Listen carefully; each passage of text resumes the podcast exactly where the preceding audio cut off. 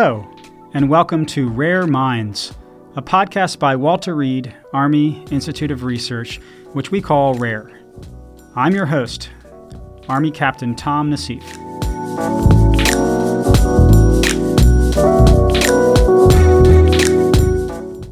In the previous episode of the podcast, Rare Minds spoke with Lieutenant General Walter Piatt, Director of the Army Staff, about how he got into the practice of mindfulness and how it can help soldiers make better choices. Before we get to this episode's exercise, we conclude our discussion with the General, who discusses ways in which the Army is educating soldiers in mindfulness and what he wishes he'd known as a junior soldier. General Piatt was interviewed by former WRAIR Commander Deydre Teyhen.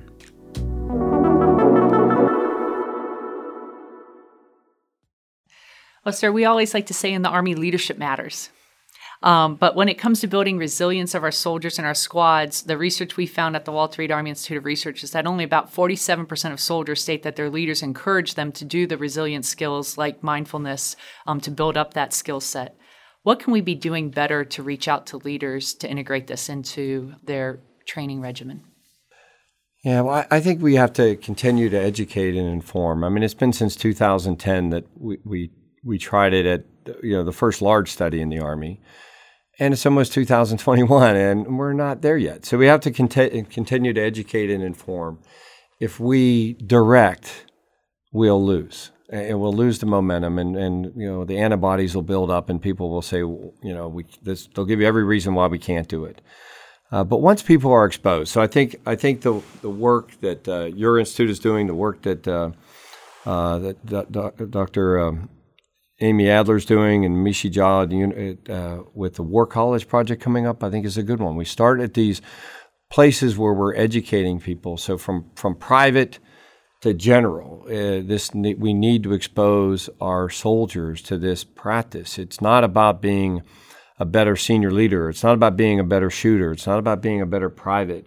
It, it's it's about being a better being better at yourself. And and when you're there then you can do whatever it is you're doing. It's not some it's not a gimmick to make you a better whatever. It's it's a it's a way to be your best that you are and that that will help. So i think our projects coming up with the war college. I'm excited about because we'll hit senior non-commissioned officers and, and and nominative assignments. We'll hit the one star general officer courses. And i think as they're exposed and and they get to meet folks that are in this community uh, that advocacy, they will begin to advocate for it, and then and they will begin to share it with their soldiers. But I also believe soldiers. It's not like something you need to be permitted to do. I mean, I never asked. Uh, as a matter of fact, our, our chain of command was a little surprised that we invited uh, Dr. Stanley and Dr. Over to White, like on whose authority? And I said, I, didn't know I needed to ask. I'm sorry. But but I practice without asking. There's time to do it. We have off time, but I do believe it should be incorporated into our normal duty. So I do believe it should be encouraged. But until it is, I think the soldiers will do what benefits them. They they'll do what works.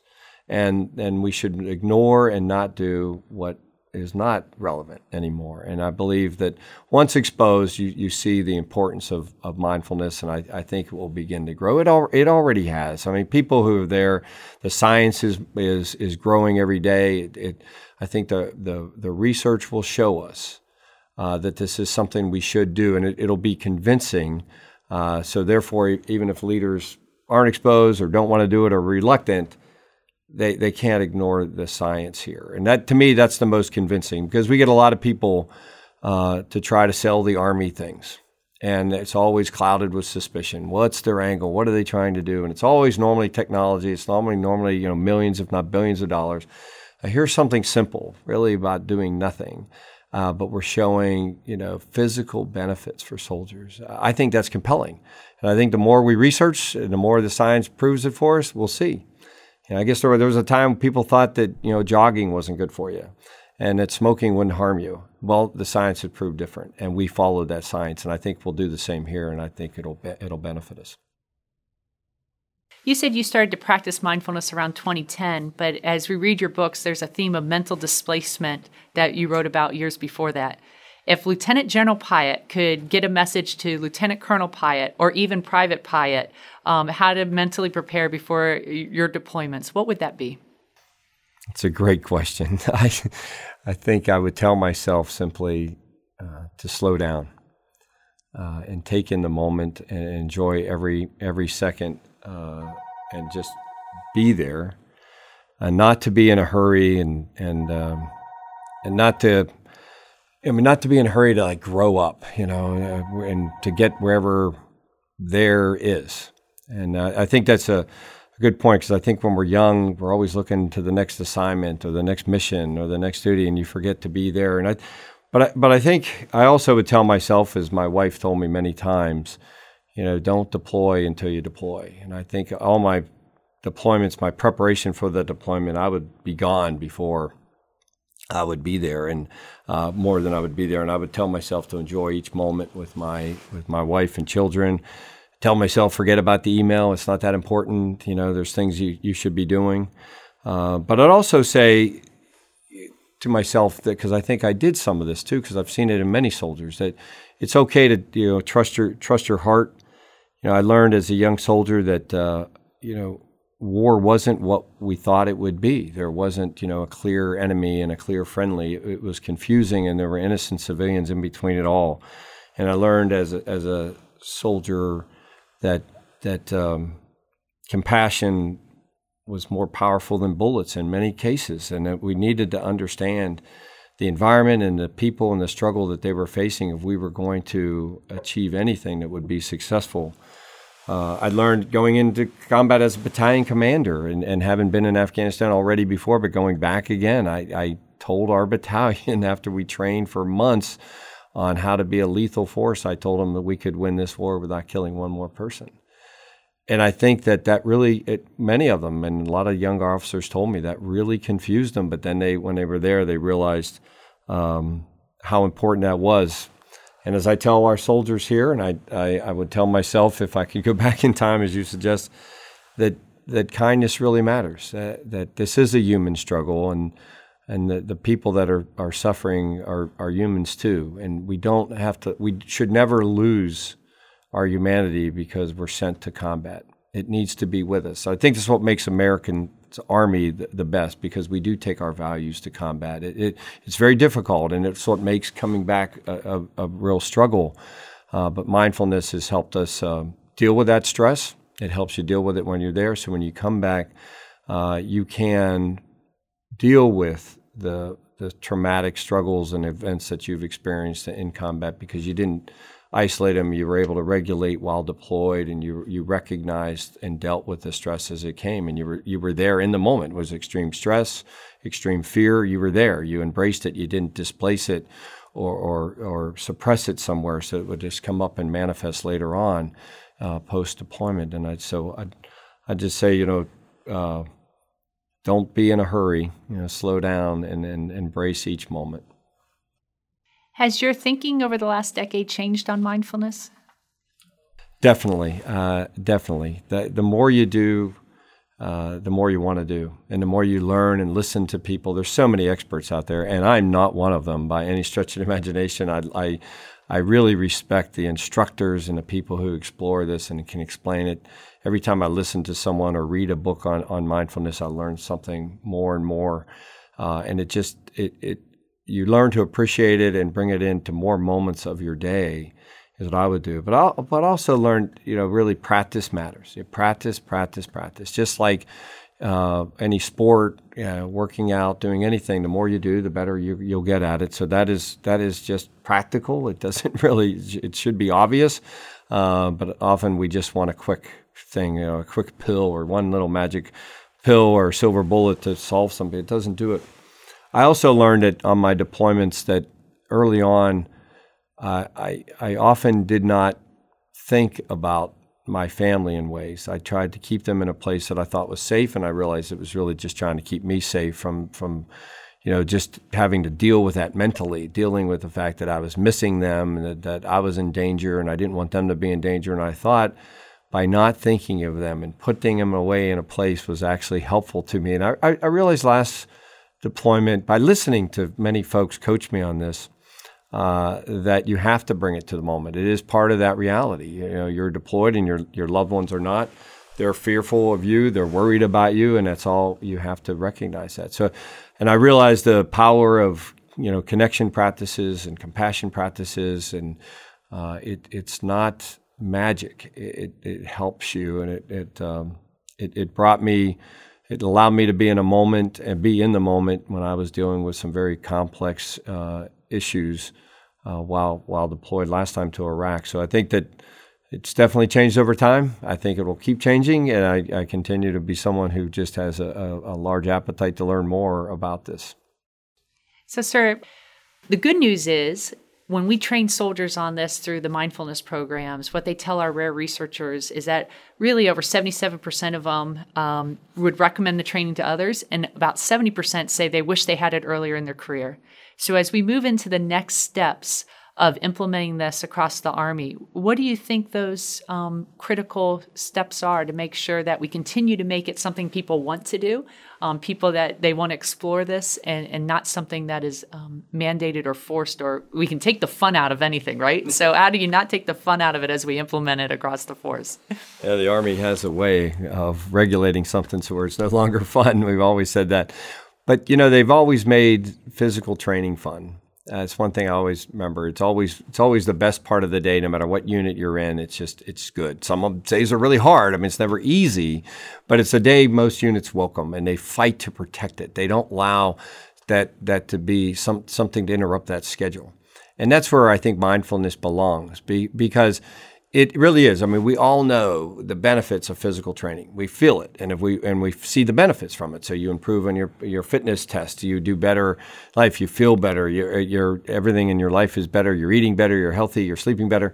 Uh, well, mindfulness does the same thing for your mind, and so it's you know I say it's it's push-ups for your brain. That's where we have to get because we realize if I do push-ups, if I go to the gym, if I do this, I I improve my score, I improve my fitness, I improve my overall health it's the same thing. It's not, we're just not there.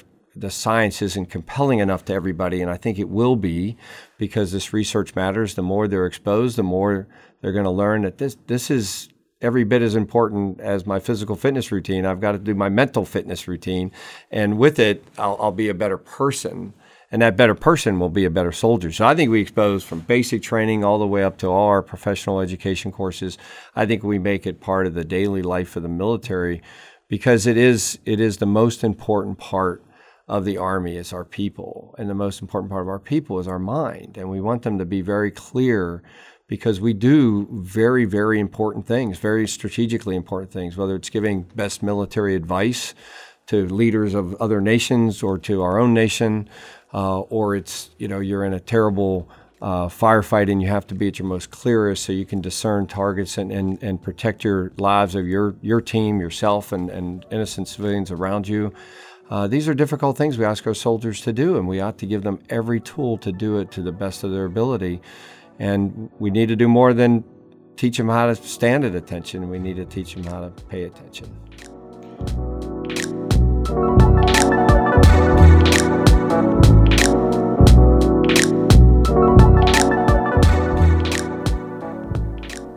Lieutenant General Piatt is the author of two books She Came to the Door to Wave Goodbye, A Soldier's Thoughts About Family, Life, and the War in Afghanistan, and Paktika, the story of the 2nd Battalion, 27th Infantry Wolfhounds in Paktika, Afghanistan.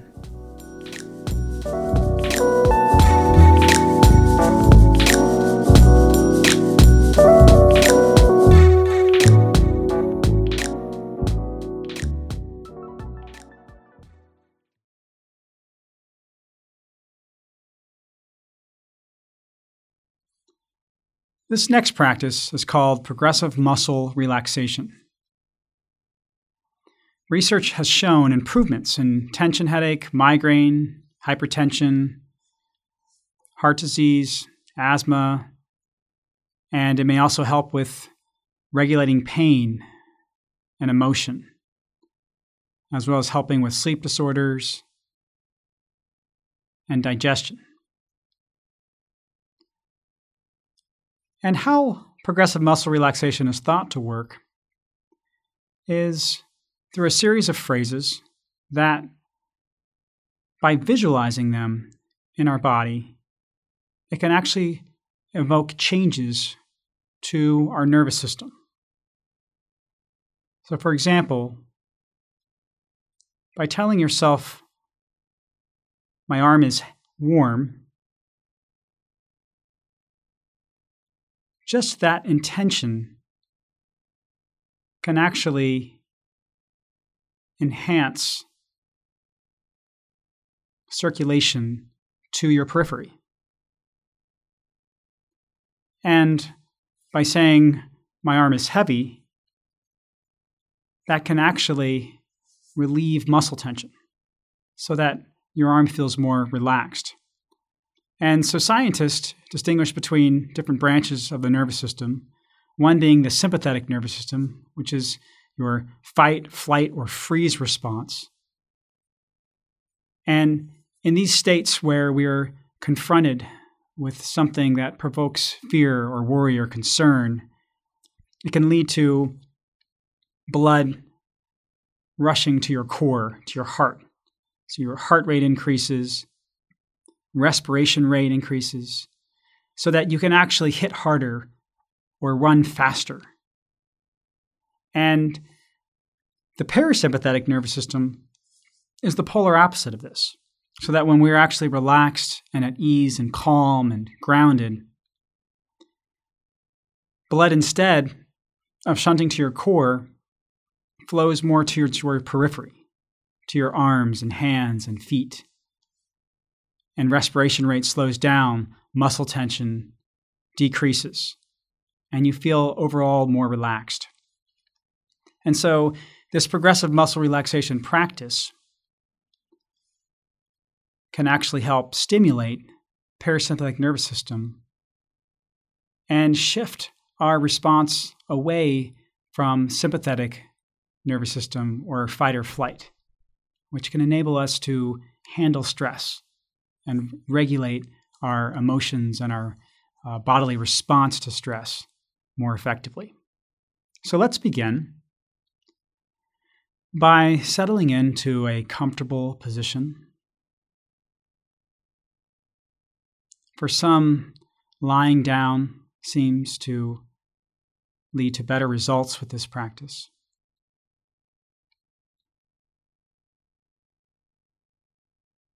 But you can also do it seated in a chair. And begin by inhaling and exhaling.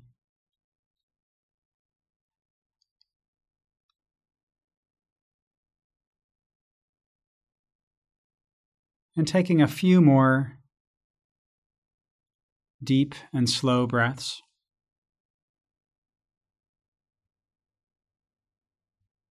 Feeling your belly rise and fall with each breath.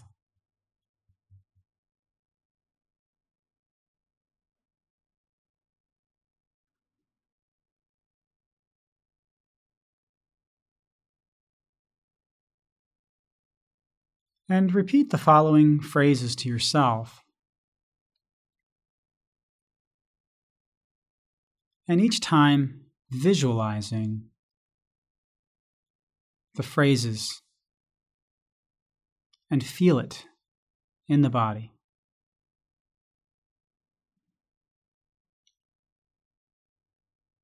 My right arm is warm.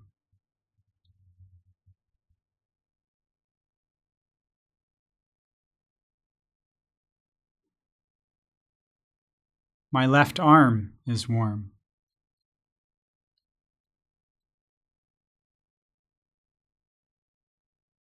My right arm is heavy.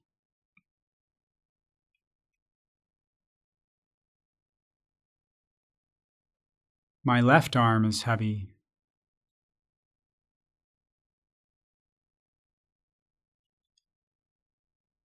My right arm is warm and heavy.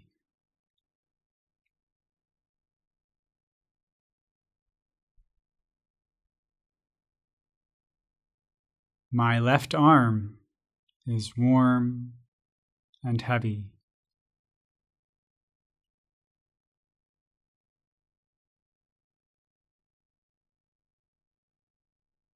Both arms are warm and heavy.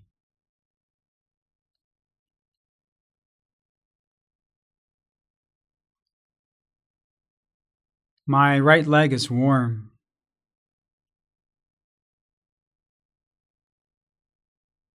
My right leg is heavy.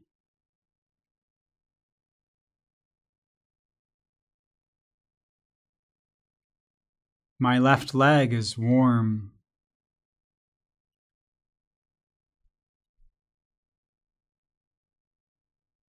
My left leg is heavy.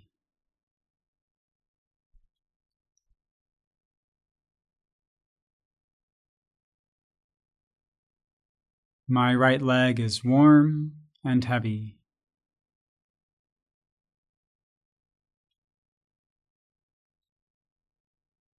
My left leg is warm and heavy.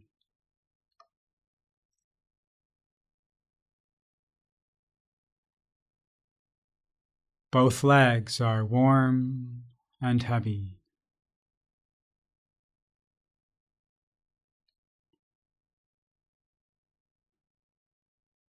My arms and legs are warm and heavy.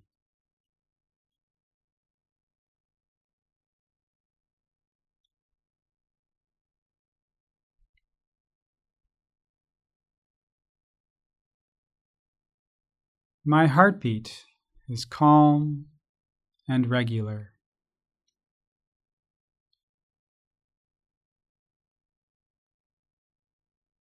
My forehead is cool.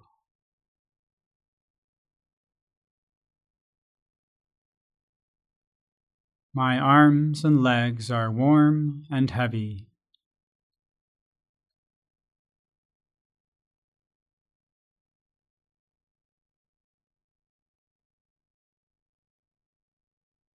My heartbeat is slow and steady.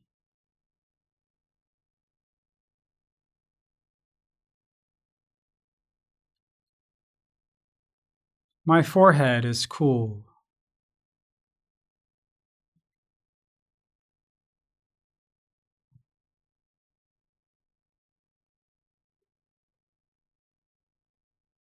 My arms and legs are very warm and relaxed.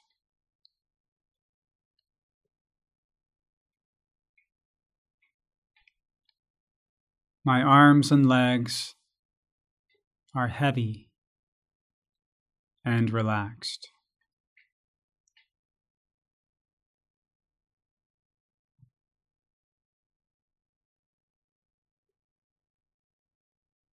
My heartbeat is steady, slow, and relaxed.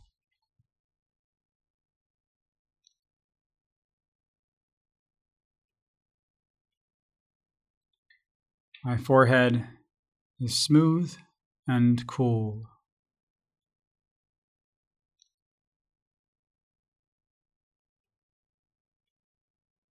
I am relaxed.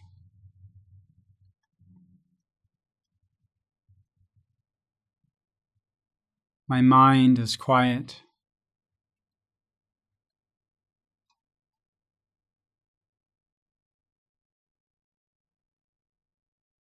I am at peace.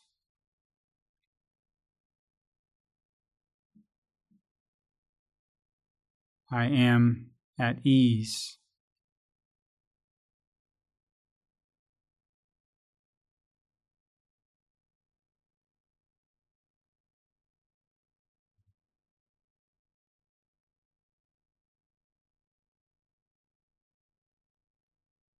I am at peace.